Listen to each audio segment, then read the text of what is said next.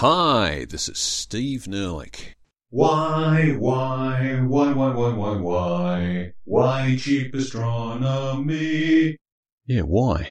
And this is Dear Cheap Astronomy, episode 101 More Stars.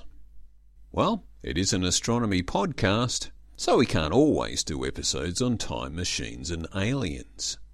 In this episode, we're looking at some stars that are quite like our Sun and others that aren't. Dear Cheap Astronomy, do other stars have sunspot activity cycles like the Sun does? Well, yes, although we say star spots rather than sunspots when referring to any other star. Our Sun has an approximately 11 year solar cycle which is defined by the number of observable sunspots, which moves from a minimum number to a maximum number over a period of 11 years, and then it moves back to that minimum number again over another 11 years. Hence, some people prefer to say it's actually a 22 year cycle. Sunspots are the result of the magnetic turbulence that arises from the Sun being a hugely massive rotating ball of electrically charged plasma, producing what is sometimes called the solar dynamo. It's thought that sunspots are points on the Sun's surface where magnetic field lines penetrate that surface, reducing heating by convection at that spot and hence making it slightly cooler. In fact, a sunspot is still quite bright and hot, it just looks dark relative to the even brighter and hotter parts of the surface that surrounds it. So, given we do know most stars spin, and we know that main sequence stars are mostly plasma, it should be no surprise to find those stars have complex magnetic turbulence as well, and hence should have star spots. Early discoveries of star spots were based on the fact that sunspots on our sun are associated with particular variations of calcium emission lines, with those same characteristic patterns being identified from spectroscopic analyses of other nearby stars. Further discoveries drew on interferometry, essentially creating a giant virtual telescope aperture by combining data from different telescopes around Earth. And then it was realised that tracking the transit of exoplanets across the faces of distant stars showed signals consistent with the exoplanet occasionally transiting dimmer spots on that star, and it was apparent those dimmer spots were moving in a way that was consistent with them being fixed spots that moved around and around on their rotating star. Anyhow, based on these various observations, it's become apparent that not only do other stars have star spots, but they also have star spot cycles. Much like the Sun, they go from a minimum number of spots to a maximum number of spots and then back again, although the duration of these cycles can vary. However, we should say at this point, we are finding these things on the edge of detection range of our current technology. So there is a degree of selection bias underlying the data set. Pretty much all the star spots we have detected are much bigger than the sunspots we see on our star, but it's generally assumed that there are lots of smaller star spots. Similar to the average size of our sunspots, they're just too small for us to detect them. So all of that is to preface that what we do know about star spots is based on a data set that may not be fully representative of all star spots. Nonetheless, based on the star spots we can detect, it seems that a maximum to minimum cycle duration of around 11 years is common, although substantially longer durations have also been identified, up to 35 years in one case. There's also evidence that other stars flip their magnetic fields at their star spot maximas, which is what the Sun does, and last did in 2012 when its north pole flipped from positive to negative and its south pole did the opposite. It also seems that star spot activity is not limited to just Sun like stars. There's evidence that the closest star to the Sun, Proxima Centauri, which is a red dwarf star, has a star spot cycle of less than four years, and it's a dramatic cycle where its star spots may cover 20% of the star's surface at maxima, while for the Sun it's more like 1%. So is this behaviour typical of all red dwarfs? Well, that's hard to say. Given they are quite small stars, it's hard to detect star spots on any that are further away than Proxima Centauri.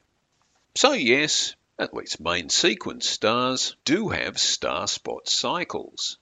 It's probably best to say that we don't have a big enough data set yet to start saying definitive things about what kinds of cycles are characteristic of what kinds of stars, with respect to size, or age, or spectral class, and there are some hints that star spots and their cycles work somewhat differently in binary and other multiple star systems when compared to solitary stars like our Sun. But hopefully, more observations will shine more light on this fascinating phenomenon. Boom tish. This is the middle bit. So, Nothing too surprising or startling there. It's good to know that a lot of the features we are familiar with on our own star are also common to other stars. That will give us something to talk about when we meet up with some aliens. But now, let's look at some stars that aren't quite so familiar. Dear Cheap Astronomy, why are magnetars magnetic? Keen listeners will recall that a magnetar is a type of neutron star, all of which have strong magnetic fields, but magnetars have crazy strong magnetic fields, sufficient to warp the geometry of subatomic particles and polarize a vacuum if you can believe it, not to mention understand it. Keen listeners may also recall there is a growing view that magnetars are just a phase that neutron stars go through at some point in their lives. But before we go there, just how the heck do we know these things have magnetic fields in the first place? This, like a great many things in astronomy, is the product of supposition rather than direct measurement. One of the main forms of data we get from neutron stars and magnetars is the radiation beams that shoot out from each pole in the form of radio waves for your standard neutron stars and X or gamma rays for your magnetars. When these polar beams cross our line of sight at Earth, we get a pulse of radiation, kind of like seeing a lighthouse from far away. Those pulses tell us how fast the objects are spinning, which for standard neutron stars is pretty fast, and for magnetars is crazy fast. And so, QED, since those beams are electromagnetic radiation, an electromagnetic source seems clearly involved, and we know that when you spin something that has an electric charge, you generate a magnetic field. Hence our conclusion that neutron stars have magnetic fields and magnetars have crazy powerful magnetic fields.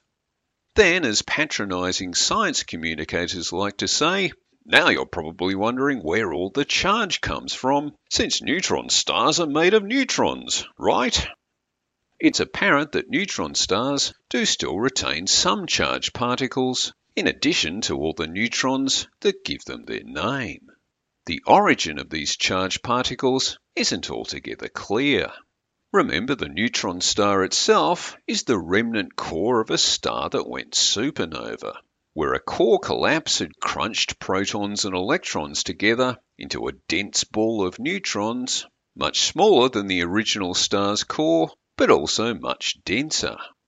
So it may be that a few protons got missed by that big crunch or perhaps they were later drawn down to the neutron star's surface from surrounding plasma. The tremendous density of a neutron star means that gravity at its surface is also pretty tremendous, so anything approaching its surface will be trapped and held by it.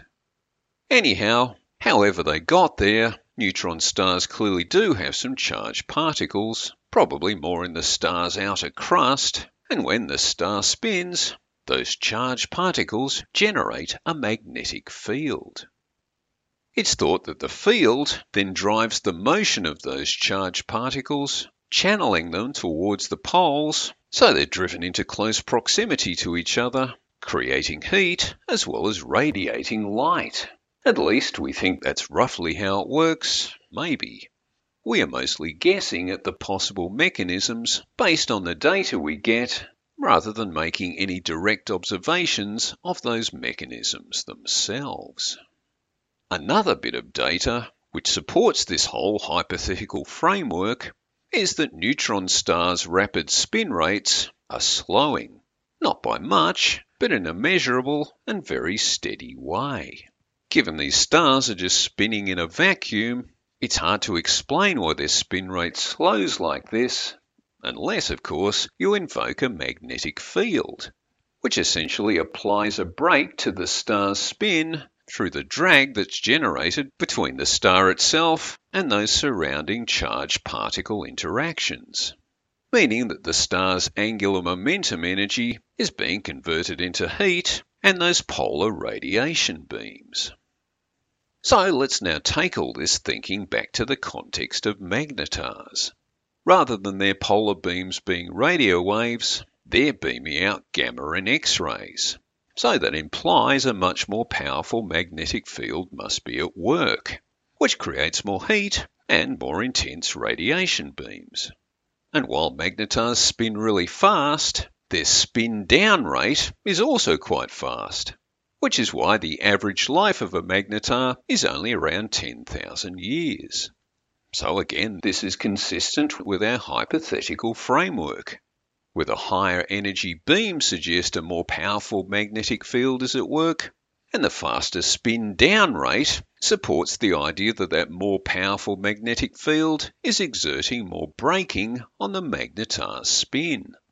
Of course, this all remains a heated and highly charged debate, but this is, more or less, the current state of thought. This is the end bit. So, there you go.